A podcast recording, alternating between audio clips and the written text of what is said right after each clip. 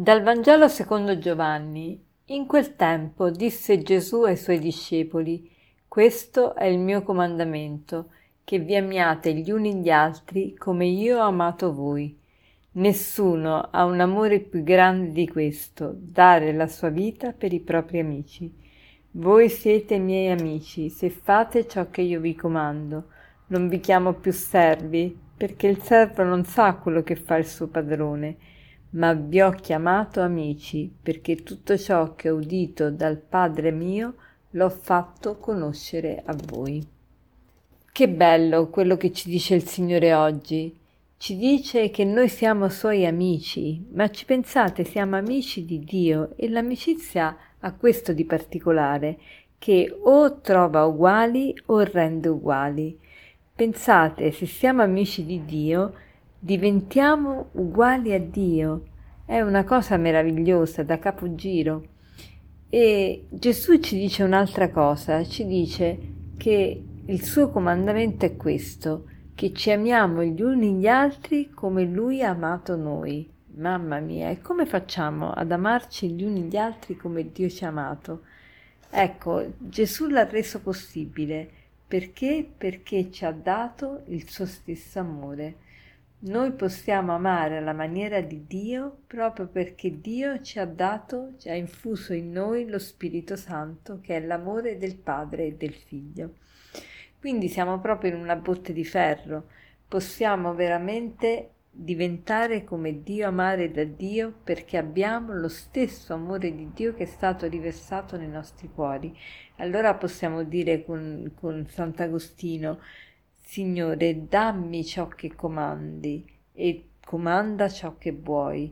Dammi ciò che comandi e comanda ciò che vuoi. Questa deve essere la preghiera oggi insistente che vogliamo fare. Vogliamo proprio, anzi, come proposito della giornata, vivere alla presenza di Dio e chiedere e insistere e ripetere questa espressione di, di Agostino, che è meravigliosa: dammi ciò che comandi e comanda ciò che vuoi.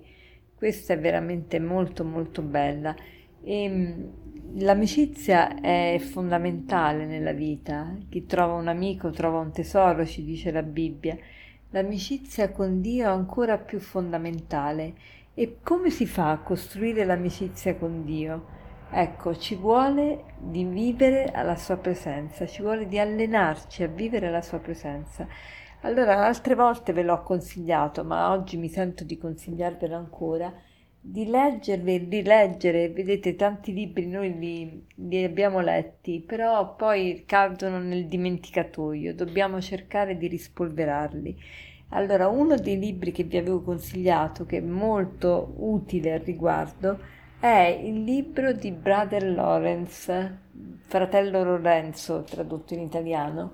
Fratello Lorenzo, che è un monaco carmelitano vissuto nel diciassettesimo secolo in Francia, ma è preziosissimo questo libretto. Si chiama La pratica della presenza di Dio. La pratica della presenza di Dio. E consiste, è un libretto che ci insegna a vivere costantemente alla presenza di Dio. Questo è meraviglioso. E la pratica della presenza di Dio è una forma di preghiera che si compie nel corso di tutte le attività della nostra vita, e in quanto ha per oggetto la presenza di Dio, richiede sforzo da parte nostra. E dobbiamo, è come una forma di, di contemplazione.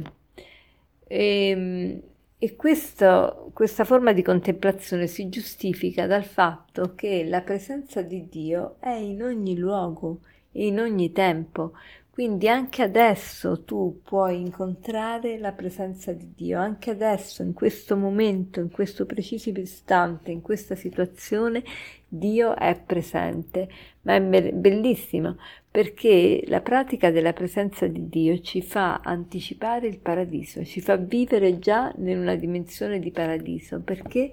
Perché viviamo alla presenza costante Di, di Dio. Quindi la pratica consiste in un'attenzione verso Dio, un'attenzione affettuosa verso Dio, E, e per mantenere questa attenzione in modo costante eh, ci vuole veramente la, la, la consapevolezza e, e quindi mettere tutto il desiderio che possiamo in, questo, in questa pratica.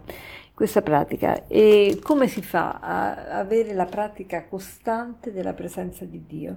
Io dico che un modo semplice è quello di pensare alle nostre preoccupazioni.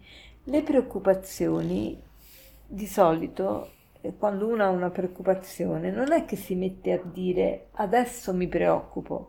Le preoccupazioni sono sempre presenti nel tuo cervello. Ecco, così deve diventare la pratica della presenza di Dio. Deve essere sempre presente al tuo cervello. Spontaneamente, come le preoccupazioni. Quindi ogni volta che tu sei preoccupato, sostituisci il pensiero della presenza di Dio e allora imparerai sia a vivere costantemente la presenza di Dio, sia a non preoccuparti più, ma a occuparti tutta la vita di fare tutto con Dio, in Dio e per Dio. E per concludere vorrei citarvi nuovamente la frase di Sant'Agostino, che è il, il, diciamo, il, il ritornello della giornata: Signore, dammi ciò che comandi e comanda ciò che vuoi. Signore, dammi ciò che comandi e comanda ciò che vuoi. Buona giornata.